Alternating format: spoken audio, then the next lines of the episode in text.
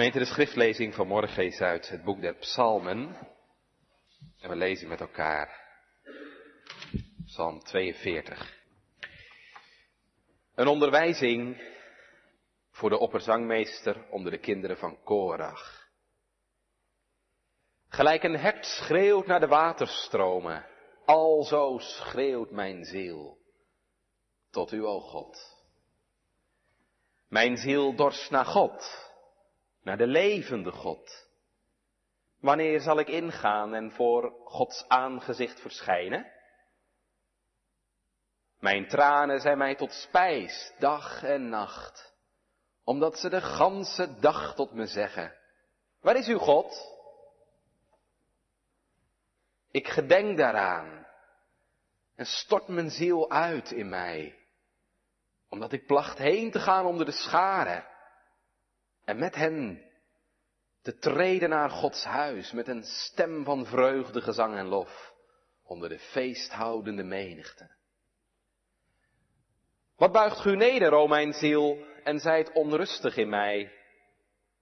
Hoop op God, want ik zal hem nog loven voor de verlossing van zijn aangezicht. O mijn God, mijn ziel buigt zich neder in mij. Daarom gedenk ik aan u uit het land van de Jordaan en de Hermon uit het klein gebergte. De afgrond roept tot de afgrond bij het gedruis van uw watergoten. Al uw baren en uw golven zijn over me heen gegaan. Maar de Heere zal desdaags zijn goedertierenheid gebieden en s'nachts zal zijn lied bij me zijn het gebed tot de God mijns levens. Ik zal zeggen tot God mijn steenrots, waarom vergeet ge mij? Waarom ga ik in het zwart? Vanwege des vijands onderdrukking. Met een doodsteek in mijn beenderen honen mij mijn wederpartijders. Als ze de ganse dag tot me zeggen, waar is uw God? Wat buigt u neder? O mijn ziel, en wat zijt gewoon rustig in mij? Hoop op God, want ik zal Hem nog loven. Hij is de menigvuldige verlossing van mijn aangezicht. En mijn God. Amen.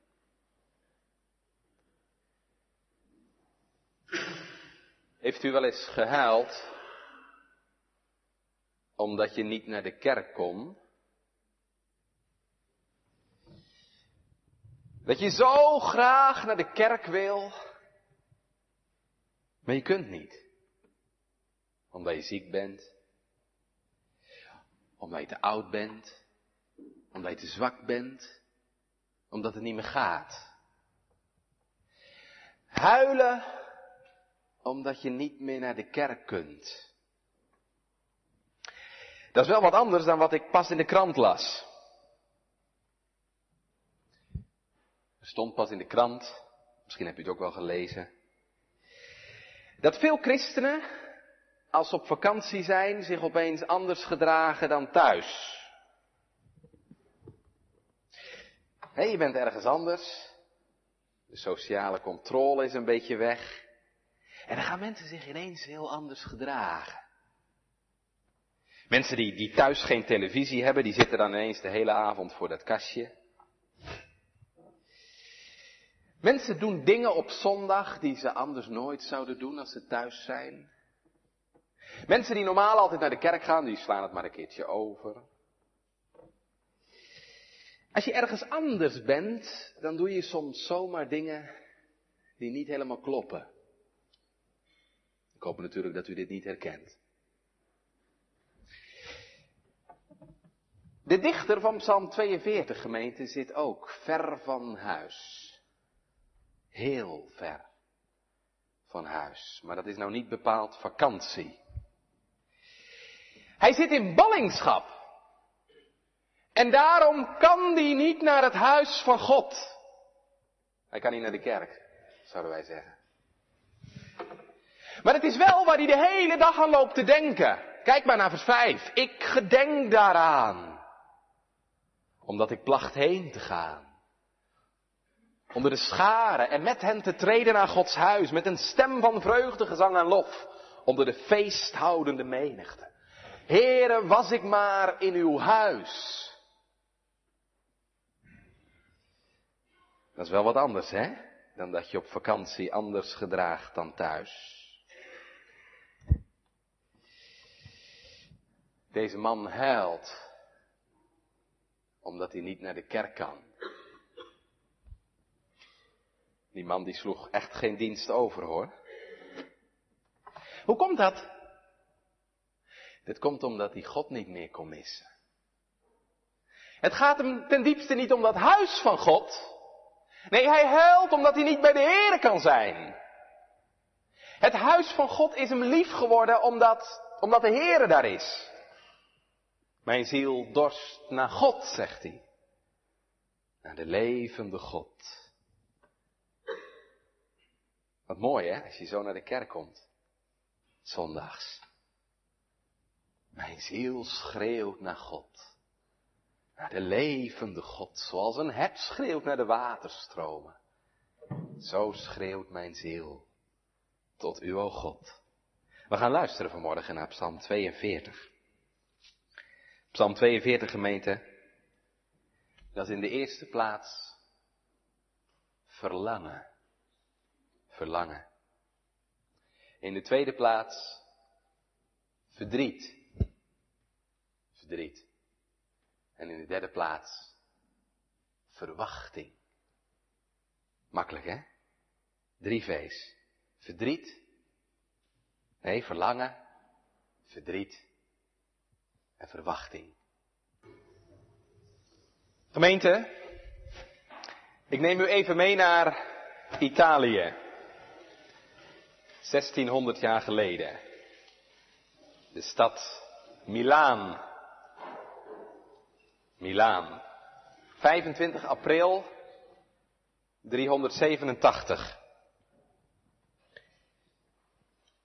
Bij de grote kerk in Milaan loopt een groep mensen. Vrouwen, mannen en kinderen. Ze lopen van de kerk naar de kleine doopkapel. Het is bijna morgen. Het begint licht te worden. Paasmorgen. Die mensen zijn de hele nacht op geweest. Die hebben gewaakt, gevast, gebeden. Want nog eventjes en dan worden ze gedoopt. In alle vroegte van de paasmorgen. De bekende bisschop Ambrosius zal de doop bedienen. En terwijl die groep op weg is naar de doopkapel, hoor je ze zingen. Weet je wat ze zingen? Als een hert schreeuwt naar het water, zo schreeuwt mijn ziel tot u, o God. Psalm 42. Een van de mensen die daar loopt is Augustinus. Hij zegt later in zijn belijdenissen, onder tranen liep ik het moment van mijn doop tegemoet. Een verloren zoon die terugkeerde in de schoot van de kerk. Ja, zo ging dat in de vroege kerk. Als je gedoopt werd, dan zongen ze Psalm 42. Zoals een het schreeuwt naar het water, zo schreeuw ik naar het water van de doop. Naar de God van de doop. Psalm 42 gemeente is een lied vol verlangen. Eigenlijk is Psalm 42 een klaagpsalm. We weten niet wie de dichter is, er staat geen naam boven. Maar we weten wel dat deze man het moeilijk heeft. Hij kan niet bij God komen. Hoe komt dat? Nou, hij zit ver weg. Hij zit in ballingschap, buiten het land. En dat kun je lezen in vers 7. Dan zegt hij, Ik gedenk aan u uit het land van de Jordaan en Hermon, uit het klein gebergte. En Hermon, dat weet u misschien wel, dat ligt helemaal in het uiterste noorden van Israël. Dat is het gebied waar de Jordaan ontspringt. Over de grens heen nog. Dus dat is een heel eind bij Jeruzalem vandaan. En in Jeruzalem staat de tempel. Daar woont de Heer. En wat zou die graag daar willen zijn? Hoe komt dat? Waarom wil hij zo graag in de tempel zijn? Ik zei al, dat is niet alleen maar omdat hij die tempel zo mooi vond. He, met zoveel mensen tegelijk naar de tempel lopen, samen zingen. Dat is natuurlijk mooi, maar dat is niet het belangrijkste. Het is geen nostalgie, maar het is verlangen naar de Heere zelf. Kijk maar hoe die begint, hè? Gelijk een hert schreeuwt naar de waterstromen. Alzo schreeuwt mijn ziel tot u, o God. Het is geen roepen, maar het is schreeuwen.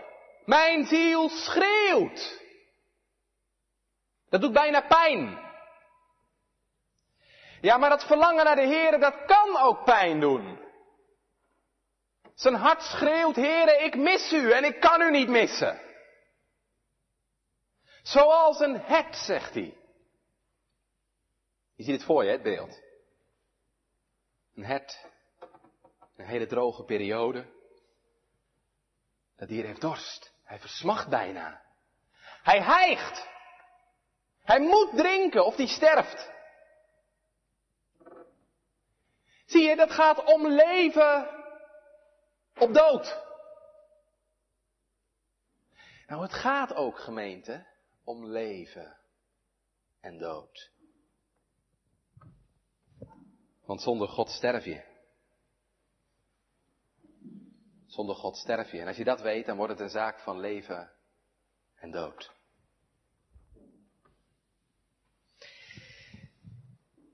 Hoe komt dat toch? Hoe kom je toch aan dat verlangen naar de Here? Ja, dat doet de Heer zelf, gemeente. Als de Heer je hart aanraakt, dan ga je naar Hem verlangen. Dat mag je bekering noemen. Of noem het wedergeboorte. Of levendmaking. Dat maakt helemaal niet uit. Het gaat erom, hè. God raakt je hart aan. En dan krijg je dorst. Dan krijg je dorst naar de Heer. Dat is een dorst die met niets of niemand te verzadigen is. Dan alleen met de Heer zelf. als dat gebeurt in je leven, wat worden andere dingen dan opeens leeg? Dat kan je verlangen niet meer bevredigen. Mensen niet, muziek niet, je studie niet, je werk niet, feestjes. Nee, dat kan je allemaal niet meer bevredigen.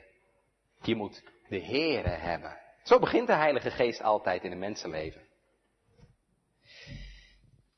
De bekende professor Wisse, was wel eens van hem gehoord, hè, die noemde dat de droefheid naar God. Dan heb je verdriet. Dan heb je verdriet over je lege leven, dan heb je verdriet over je zonde, dan heb je verdriet over God die je niet kent. En tegelijkertijd, in dat verdriet is er verlangen. Wonderlijk, hè? Verdriet over je lege leven en tegelijkertijd verlangen naar God. Dat gaat samen. En ik zou bijna zeggen vanmorgen gemeente, dat is het allereerste wat de Heilige Geest in je leven doet. Hij wekt een verlangen naar God. Een God die je op dat moment misschien nog niet eens kent. En toch wordt vanaf dat moment alles anders. Je moet de Here hebben. Kijk, dat is het verschil gemeente tussen echt geloof en schijngeloof. Hey, iemand met een schijngeloof die kent dat verlangen niet. He, die doet zich misschien wel voor als christen, maar die verlangt ten diepste naar andere dingen. Het verlangen naar de Heer, zoals je dat hier in deze psalm ziet, dat is de eersteling van de Heilige Geest. He, al durf je jezelf misschien nog helemaal geen kind van God te noemen. Maar als je nou aan je gevraagd wordt, hè, verlang je nou naar de Heer? Dan zeg je ja. Ja, dat kan ik toch niet ontkennen. Dat kan ik toch niet ontkennen. Dan heb ik hoop dat de Heer zijn werk in je leven voltooien zal. Dus hoe komt dat dat hij zo verlangt naar de Heer? Mijn ziel dorst naar God, naar de levende God. Heel eenvoudig, dat komt omdat de Heilige Geest hem aangeraakt heeft. Daarom verlangt hij naar God. En gemeente, zo had de Heer het ook bedoeld, hè? Zo had de Heer het ook bedoeld toen hij ons maakte in het paradijs. Toen God ons maakte in het paradijs. Toen ging het erom dat we naar Hem zouden verlangen. Dat we Hem zouden liefhebben. Met heel ons hart. Met heel onze ziel. Met heel je verstand en met al je krachten. Daar ging het om. de Heer zei tegen Adam, Adam, en dan mag je genieten van deze hof. Van de vruchten die je groeien, van de dieren, van je vrouw. Maar Adam, het gaat om mij. Het gaat om mij.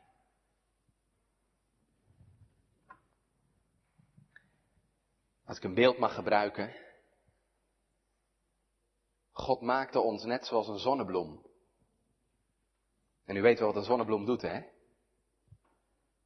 Die wendt zich altijd naar de zon. Naar de zon. Maar weet je wat er nou gebeurd is? Toen wij van God zijn afgevallen. Nou staat de zonnebloem niet meer naar de zon toe. De donkere wolk van de zonde is tussen God en ons ingeschoven. Maar weet je wat er nou gebeurt? Als de Heilige Geest je hart aanraakt, dan gaat die zonnebloem weer zoeken. Die gaat zoeken naar het licht. Die gaat zoeken naar het licht van God. En u begrijpt wel, dat licht van God, dat komt tot ons via de Heer Jezus. Hij is de zon van de gerechtigheid. He, alleen bij Hem vind je hart rust. Hij heeft beloofd, ik zal u rust geven. Mijn ziel dorst naar God. En de Heer Jezus zei, zo iemand dorst, hij komen tot mij en drinken. Mag ik u vragen, bent u al gekomen? En blijf je komen? Want die dorst komt steeds weer terug. Als je deze dorst niet kent, gemeente, dan zeg ik u vanmorgen, dan dorst je naar andere dingen. Dat is heel simpel. Dorsten doen we allemaal. Maar naar wie? En naar wat? Als u niet naar de Heere dorst, dan verlang je naar andere dingen. En dat zijn verlangens die sterker zijn dan dat verlangen naar God. Ik zei net, hè, we zijn gemaakt om naar God te verlangen. Maar weet je wat de zonde nou gedaan heeft? De zonde, die heeft ervoor gezorgd. Ja, hoe zal ik dat nou eens goed zeggen? De zonde heeft ervoor gezorgd dat ons hart gefragmenteerd is. Je aandacht en je verlangen gaan als het ware alle kanten op. Een beetje van dit en een beetje van dat. Want ons hart dorst. de een zoekt het in een relatie, de ander in muziek, of in je werk, of in je hobby's. Gaat alle kanten op. Herken je dat? Mag ik je dan een advies geven? Het staat in Psalm 86, vers 11. Daar bidt David, Heere, verenig mijn hart tot de vrees van uw naam. Verenig mijn hart. Ik zei net, je verlangen, ons verlangen gaat alle kanten op. Behalve de goede kant op. De kant van God. En daarom bidt David in Psalm 86, Heere, verenig mijn hart. Dat die aandacht die alle kanten op gaat, als het ware samengebundeld mag worden. En op u gericht mag zijn. Ik kan het misschien duidelijk maken met een beeld. Als je nou een zaklamp neemt, hè?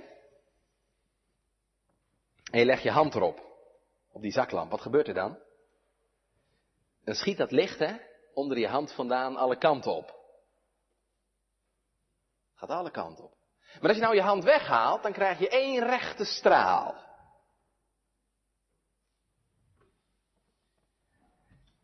Door de zonde gaat ons verlangen alle kanten op.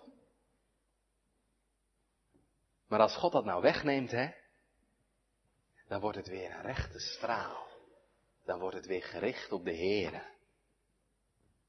Hè, laat dat ons gebed zijn. Neig mijn hart en voeg het samen tot de vrees van uw naam.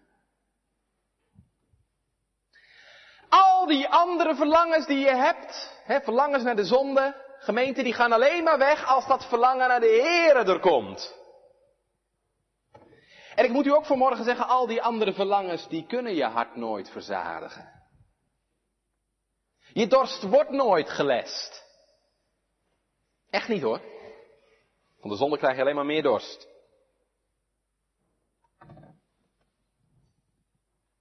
Daarom is de hel ook dat je altijd dorst hebt.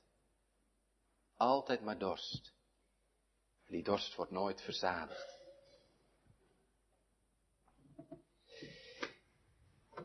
Als je dat nou inziet vanmorgen, hè? Dat je zelf nooit je dorst kunt verzadigen. Dan mag ik u maar één raad geven. U moet naar de Heer Jezus toe.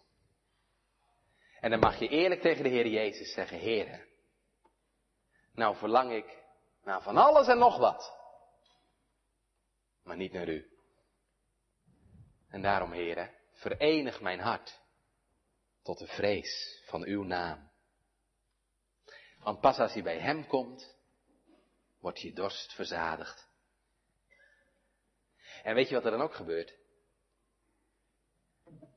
De dorst naar al die andere dingen, die verdwijnt dan vanzelf naar de achtergrond. Oh dominee, komt dat dan nooit meer terug? Helaas wel. Als Gods kinderen niet steeds weer naar de Heer Jezus toe gaan, dan komt die oude dorst weer terug in je leven. En dan kun je soms hele vreemde dingen gaan doen. Hoe komt dat? Dat komt omdat je niet meer drinkt van het levende water. Dan is Christus niet meer het middelpunt van je leven. Er is maar één manier om de zonde in je leven echt te bestrijden. En dat is steeds weer drinken. Drinken van het levende water. Ja, maar mag dat dan zomaar? Kan dat wel voor mij? Ik ben zo slecht. Ik voel me zo onrein. Dominee, je moest eens weten. Nou gemeente, dat hoef ik helemaal niet te weten. Vertel dat maar aan de Heer. Maar gemeente, u mag niet alleen maar tot de Heer Jezus komen. U moet tot Hem komen. Dat is wat ik vanmorgen mag doen. Ik mag u vanmorgen als dienaar van het Evangelie de Heer Jezus aanbieden.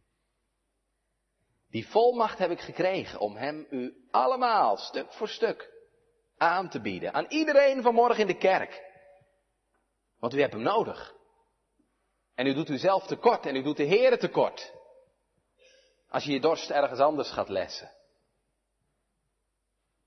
Dat is dwaas. Hij heeft toch zelf gezegd, o alle gij dorstigen, kom tot de wateren en koop zonder prijs. Dat is de eerste les die we vanmorgen in deze psalm leren. Er is geen geloof zonder verlangen. En ik kan u zeggen, gemeente, Als de Heer dat verlangen in je hart heeft gelegd, dat gaat ook nooit meer weg. Dat verlangen raak je nooit meer kwijt. En weet je, dat verlangen naar de Heer, dat kan soms ook heel erg pijn doen. Als je van iemand houdt, en je kunt niet bij hem komen, en je hart gaat naar hem uit, dan doet dat pijn toch? als je kind of je man of je vrouw in het buitenland is, en hij is onbereikbaar, dan doet dat pijn.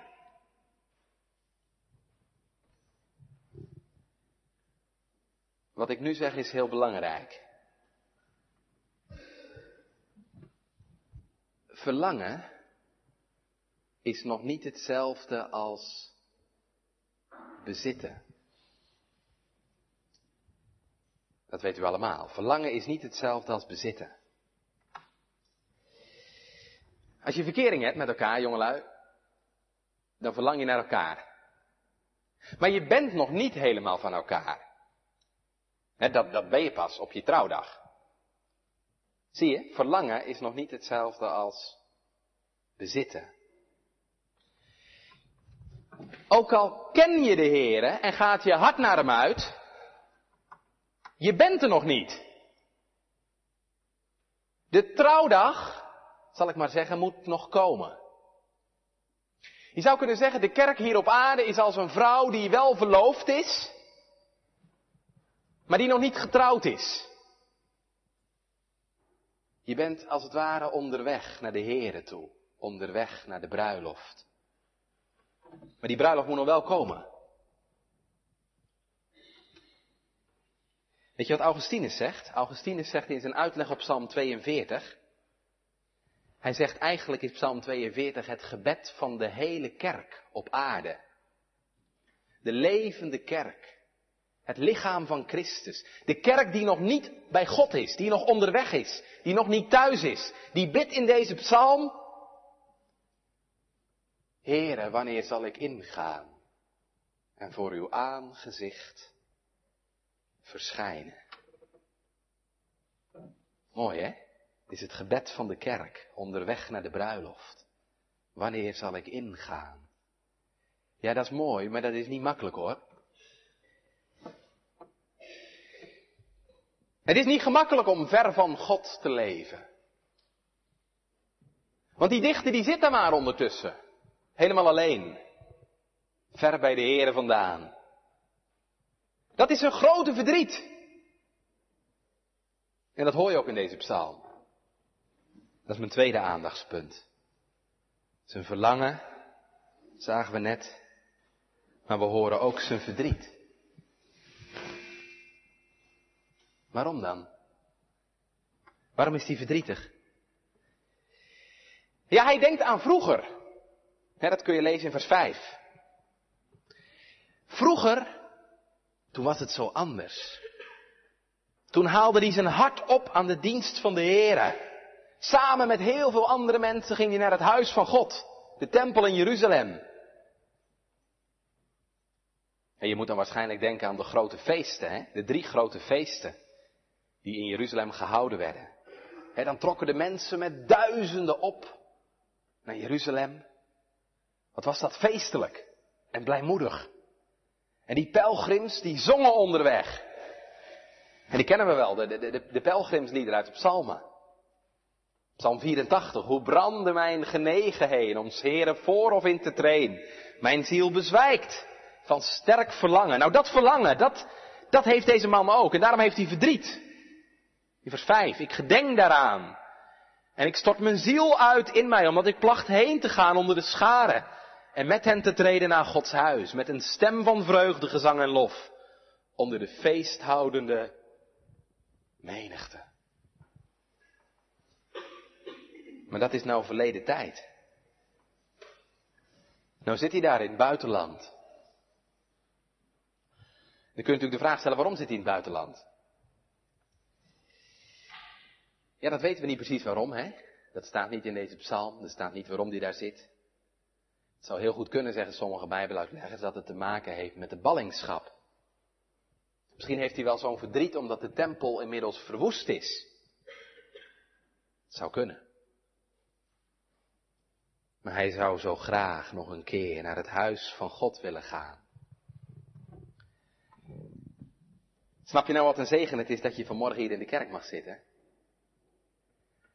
Als dominee kom ik wel eens bij mensen die zouden heel graag naar de kerk willen. Maar die kunnen niet meer. Omdat ze ziek zijn, of te oud, of te zwak. En die zouden zo graag willen, die herkennen zich in zo'n psalm. Ik sprak pas zo'n oude vrouw. Is al ver in de tachtig, helemaal gehandicapt. Ik al jaren niet meer naar de kerk. Maar ze zei, dominee, ik zou zo graag nog één keer willen. Ik zou zo graag nog één keer avondmaal willen vieren. Dat is pas ook gebeurd.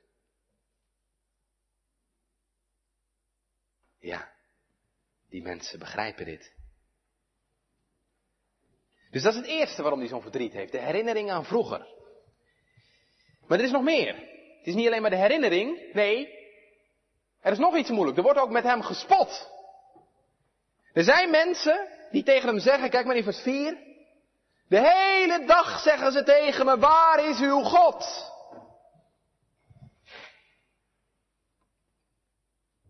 Dan zit hij in ballingschap. En dan zeggen ze tegen hem, waar is je God nou? Je kunt hem niet dienen, hè? Als het inderdaad zo is dat deze psalm over de ballingschap gaat, dan is de tempel inmiddels verwoest. Nou, dan kun je de vraag al horen natuurlijk. Wat is dat voor een God? Die toelaat dat zijn eigen huis vernield wordt. Wat is het voor een God die toelaat dat zijn volk weggevoerd wordt? Dat doet pijn. Mensen kunnen zo gemeen zijn. Spotten met je geloof in God. Waar is je God? Dat zijn geen vreemde vragen, gemeente. U kent het misschien ook wel. Als God toch met je is en je vreest de Heer, dan gebeurt het toch niet dat je kinderen een weg gaan die verdriet doet. Dan gebeurt het toch niet dat je man je verlaat. Dan gebeurt het toch niet dat je bedrijf failliet gaat. Dan gebeurt het toch niet dat je tegenslag op tegenslag hebt. Ja, dat zou je zeggen, hè? Dan heb je soms inderdaad van die mensen die dat even fijntjes onder je neus wrijven. Waar is je God? Waar is die nou in je leven? En het is maar niet eventjes of af en toe. Nee, dat houdt maar niet op. Elke dag weer, s morgens vroeg en s avonds laat, zeggen ze, waar is je God? Deze man kan er niet meer tegen. Het gaat hem door merg en been. Eens kijken wat hij zegt in vers 11. Met een doodsteek in mijn beenderen honen mij mijn wederpartijen. Als ze de ganse dag tot mij zeggen, waar is je God?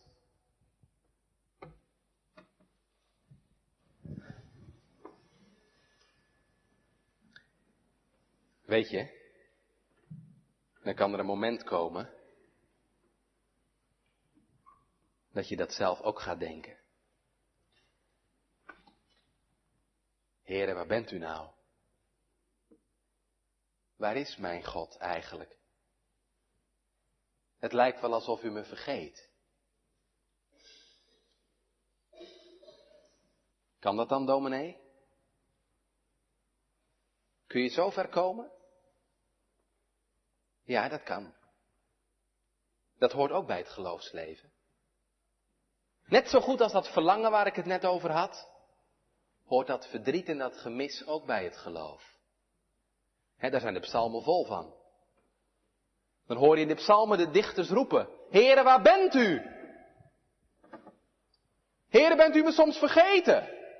Psalm 13, waarom blijft gij van verre staan? Waarom lijkt het, Heer, alsof u zo ver weg bent? Hoe komt dat toch? Soms ligt dat aan jezelf. Soms ligt het aan jezelf. Maar niet altijd hoor. dat de Heere ver weg is en je weet niet waarom. Gemeente, dat is misschien wel de ergste beproeving van het geloof. Ik denk even aan dominee D.A. van de Bos uit Den Haag. Ze noemden hem wel de Haagse Spurgeon. Hij kwam terecht in kamp Amersfoort in de oorlogsjaren. Daar is hij ook overleden. En de beproeving van het geloof kwam zo diep. Hij werd ziek. En dominee van der Bos werd zo neergeslagen en zo moedeloos. Dat hij zich echt afvroeg. Waar is God? Op wie ik bouwde. Zo gebroken. Dat je het echt niet meer weet. En dat je denkt, hij heeft me verlaten. Hij wil niet meer van me weten.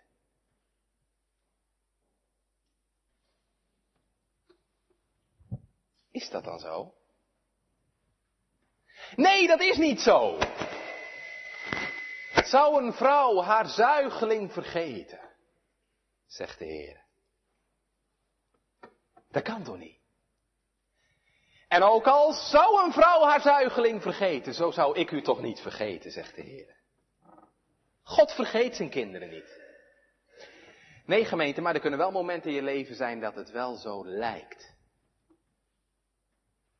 Alsof de Heer nergens is en alsof je in het donker loopt en in het donker tast. Het kan bijvoorbeeld gebeuren als mensen in een eh, depressie terechtkomen. Dan kan het lijken alsof je geloof dood is. En alsof de Heere er niet meer is. Dat maak ik wel mee. Nou, zoiets voelde deze dichter ook. Dat is zo erg gemeente, dat voelt als een doodsteek. Die man kan alleen nog maar huilen. Maar eens kijken wat hij zegt. In vers 4, mijn tranen zijn me tot spijs, dag en nacht. En vers 7, en mijn ziel buigt zich neer in mij.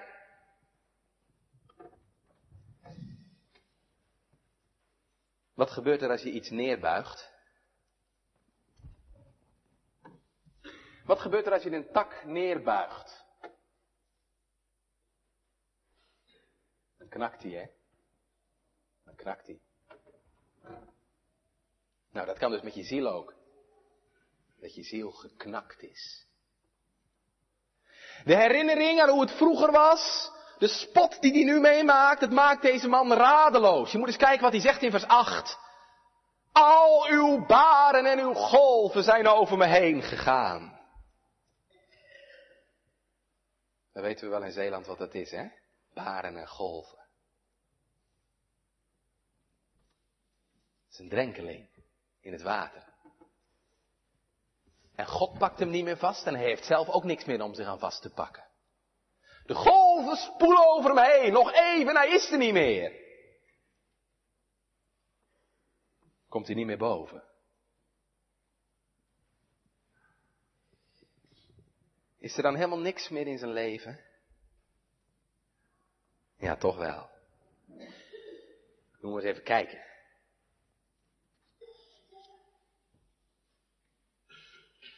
Moet even kijken wat hij zegt.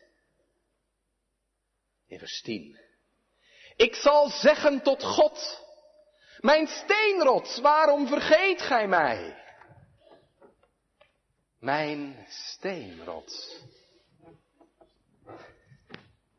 Wat heb je nodig als je dreigt te verdrinken? Dan heb je maar één ding nodig. En dat is grond onder je voeten. Een rots om op te staan. Een steenrots dus. Nee, het geloof is toch niet dood, gemeente. Deze drenkeling gaat het toch redden. Hij is er nog lang niet. Maar als je in de verte weer vaste grond gaat zien, dan krijg je moed. Dan kun je weer verder zwemmen, want je ziet er is een rots. Een steenrots. Mijn God. En als je dat weet in je leven, er is een steenrots, Dan zeg ik u, dan ga je het redden hoor. Dan kom je erdoor. Hoe komt deze dichter nou door dat zwarte gat heen? Nou, er zijn twee dingen. Twee dingen. Dan moet je praten in de eerste plaats met de Here en in de tweede plaats, dan moet je praten met jezelf. In de eerste plaats, zeg het maar tegen de Heere. Dat vind ik het geweldige van het boek der Psalmen gemeente. Je kunt zo diep niet zitten, of die mensen blijven toch met de Heere spreken. Het kan in de diepte van de ellende zijn, omdat je zo zwaar gezondigd hebt. En dan zie je toch dat ze blijven spreken met de Heer. En toch blijven ze roepen. Nou, dat zie je hier ook in Psalm 42. Er zijn vijanden die hem het leven moeilijk maken. En toch zegt hij, maar ik zal zeggen tot God, mijn steenrots, waarom vergeet gij mij? Er kunnen momenten in uw leven komen, dat kan nog komen hoor, dat je je net zo voelt als deze dichter.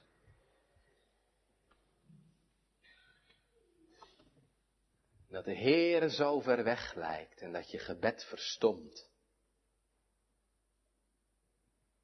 Zult u dan hier aan denken, wat deze dichter doet? Ga toch maar tegen de Heere vertellen. Al begrijp je er niets van.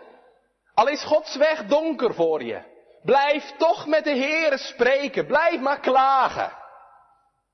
Dat is een kenmerk, denk ik, van een waar geloof. Waar de een afhaakt omdat het niet meer hoeft, blijft een kind van God toch met de Heere praten. Ook al is het maar een klaagstem. Maar er is toch iets in je hart waardoor je niet van de Heere kunt loskomen. Dat is het eerste advies. Blijf met de Heere spreken. En dan het tweede. Deze dichter spreekt niet alleen maar met de Heere, hij spreekt ook tegen zichzelf. Kijk maar, dat zie je in vers 6 en dat zie je in vers 12. Hij zegt tegen zichzelf, vers 6, wat buigt gij u neder, o mijn ziel? En wat zijt ge onrustig in mij? Met andere woorden, waar ben je toch mee bezig? Waarom ben je nou toch zo teleurgesteld? En waarom ben je toch zo neergeslagen? Ik kan wel bijna dood zijn, maar de Heer is niet dood. Dominic Kolbrugge zou zeggen, de oude God leeft nog. De oude God leeft nog. Hij zegt tegen zichzelf, joh, richt je eens op. Blijf niet zo neergebogen. Wat buig je je neer, o mijn ziel, en wat ben je onrustig? Hoop op God, want ik zal hem nog loven. Kijk, en dan is hij er hoor. Kijk eens omhoog, joh. En verwacht het van de Heer. Hoop op God, dat is het laatste. Zijn verlangen, zijn verdriet en zijn verwachting. Ja, de duivel kan emmers met water op het vuur van het geloof storten.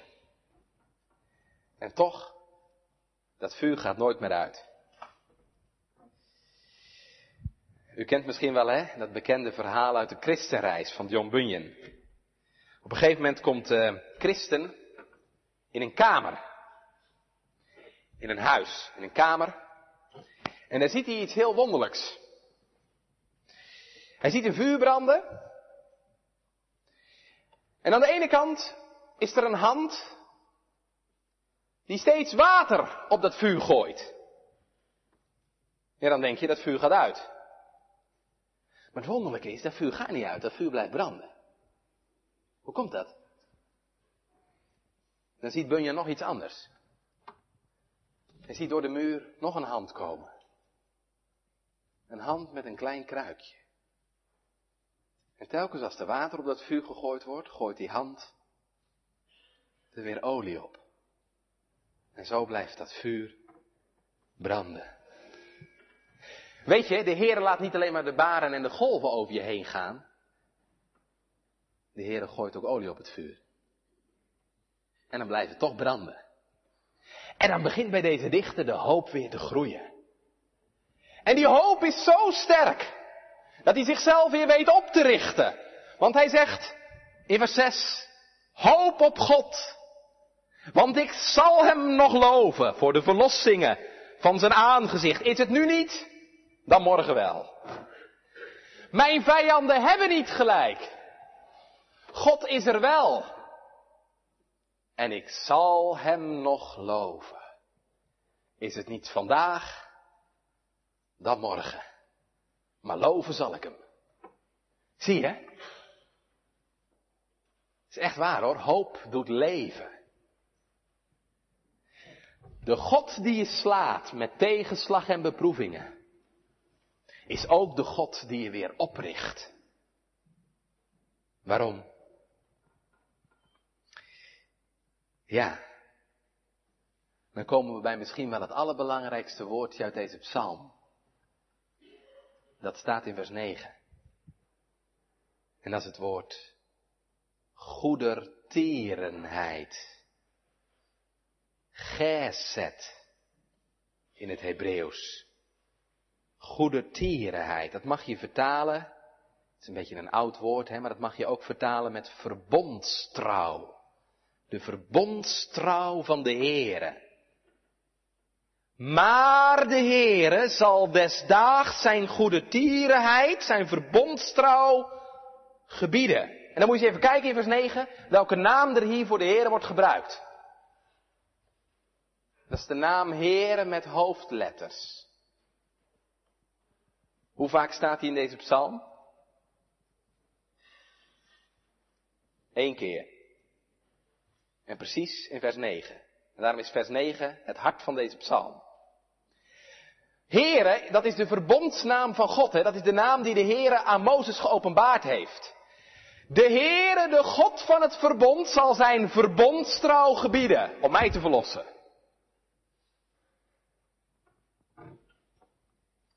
Ja, dan komt het goed gemeente.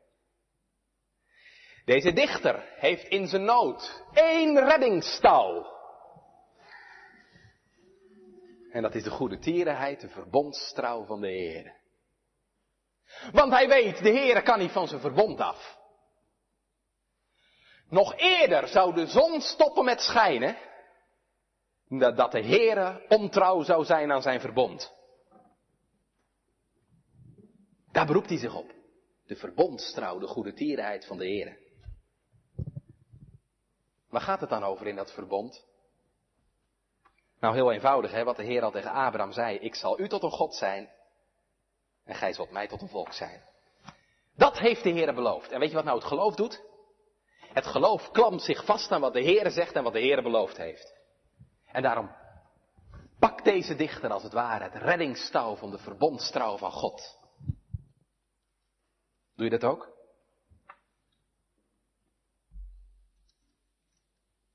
Mag dat wel, dominee? Als u het niet laten kunt, dan mag het.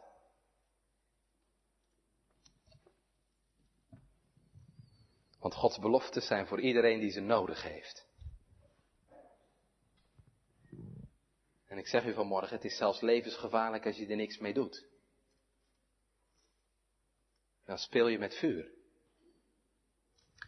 Want die verbondsbeloftes van God, gemeente, die heeft u ook gekregen.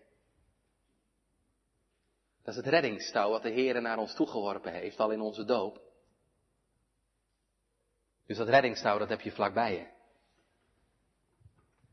En weet je, als je je daaraan vast mag klampen, aan die verbondstrouw van de Heer, dan kun je zingen in de nacht. Dat zegt hij ook, hè? In vers 9. Maar de Heer zal desdaags goede tierheid gebieden. En s'nacht zal zijn lied bij mij zijn. Ik zal zijn lof zelfs in de nacht zingen. Waar ik hem verwacht. Ik denk even aan Paulus en Silas in de gevangenis, hè, in het boek Handelingen. Die zongen ook midden in de nacht. Hoe kan dat? Nou, als je je vastklampt aan de verbondstrouw van de Heer, dan krijg je weer hoop. Dan wordt de hoop weer levend. En dan kun je dwars door het donker kijken. Want de geloofsogen, de ogen van het geloof, die kijken dwars door het donker heen. En dan kun je zeggen, ik zie, ik zie wat jij niet ziet. Dan mag je zingen, als God mijn God maar voor mij is, wie is er dan mij tegen? Dan werkt druk en droefenis, mijn zielen tot een zegen. Dan waakt alom een engelenwacht. Dan zie ik sterren in de nacht en bloemen op mijn wegen. Wat is het geloof, gemeente? Een wonderlijk iets, hè? Het verlangt, het mist, het is te neergeslagen, maar het kan ook zichzelf weer opwekken. Om opnieuw te hopen op de Heer. Verlangen, verdriet en verwachting. Ja, met die drie woorden gemeente kun je eigenlijk het hele geloofsleven samenvatten. Verdriet, dat is er hè. Vanwege jezelf, vanwege je zonde, vanwege de zorgen en tegenslagen van het leven is er verdriet. Maar er is ook verlangen. Verlangen naar de Heer. En dat verlangen, dat wekt weer hoop op. En door die hoop op God is er ook weer verwachting. Ik zal zijn naam nog geloven. En nou mijn laatste vraag. Mijn laatste vraag vanmorgen. Waarom wordt die verwachting nou niet beschaamd? Weet je waarom? Omdat er iemand is geweest die nog verlatener was dan deze dichter. Een man die als geen ander verlangde naar God. Zijn ziel schreeuwde tot God, dag en nacht. Zelfs nacht zocht hij de stilte op om tot zijn vader te bidden. Als er één was die kon zeggen, mijn ziel dorst naar God, dan was hij het wel. U weet wel over wie ik het heb, hè? En juist deze man heeft ervaren. Al uw baren en uw golven zijn over mij heen gegaan. En toen hij aan het kruis hing, toen zeiden ze tegen hem ook, waar is nu uw God? Anderen heeft hij geholpen. Dat hij nu zichzelf verlost als hij de zoon van God is. Zijn ziel boog zich neer in hem. Je weet wel hè, toen die grote druppels bloed zweten. Toen zei hij ook, mijn ziel is geheel bedroefd tot de dood toe. En aan het kruis riep hij uit, mij dorst. Waarna dorstte hij? Naar water? Ja, maar ik denk nog meer naar God. En juist God was op dat moment zo ver weg. Waarom hebt gij mij verlaten? En toch, net als deze dichter, heeft ook de Heer Jezus zich erdoor geloofd. Dat is ook zo'n mooi woord, hè? Van dominee Koolbrugge. Jezus heeft er zich door geloofd. In de diepste nacht. Want ook al zei hij, waarom hebt gij mij verlaten? Hij zei toch, mijn God, mijn God. En weet je, dan kan God nog maar één ding doen. Als je in je nood zo op de Heer vertrouwt, dan kan God nog maar één ding doen. Dan is de Heer het aan zijn naam verplicht om je te helpen en te verlossen. Nou, dat heeft God ook gedaan, hè? S'morgens vroeg. Heel vroeg was het nog. Desdaags. Ja. De Heere zal desdaags zijn goede tierenheid gebieden. In de vroegte van de paasmorgen gebood God zijn goede tierenheid. In alle vroegte raakt God de aarde aan en zingt de groeven. Nu is de dood herroepen. Christus is opgestaan. En omdat Christus is opgestaan, zal niemand die het van de Heere verwacht, ooit beschaamd worden. Amen.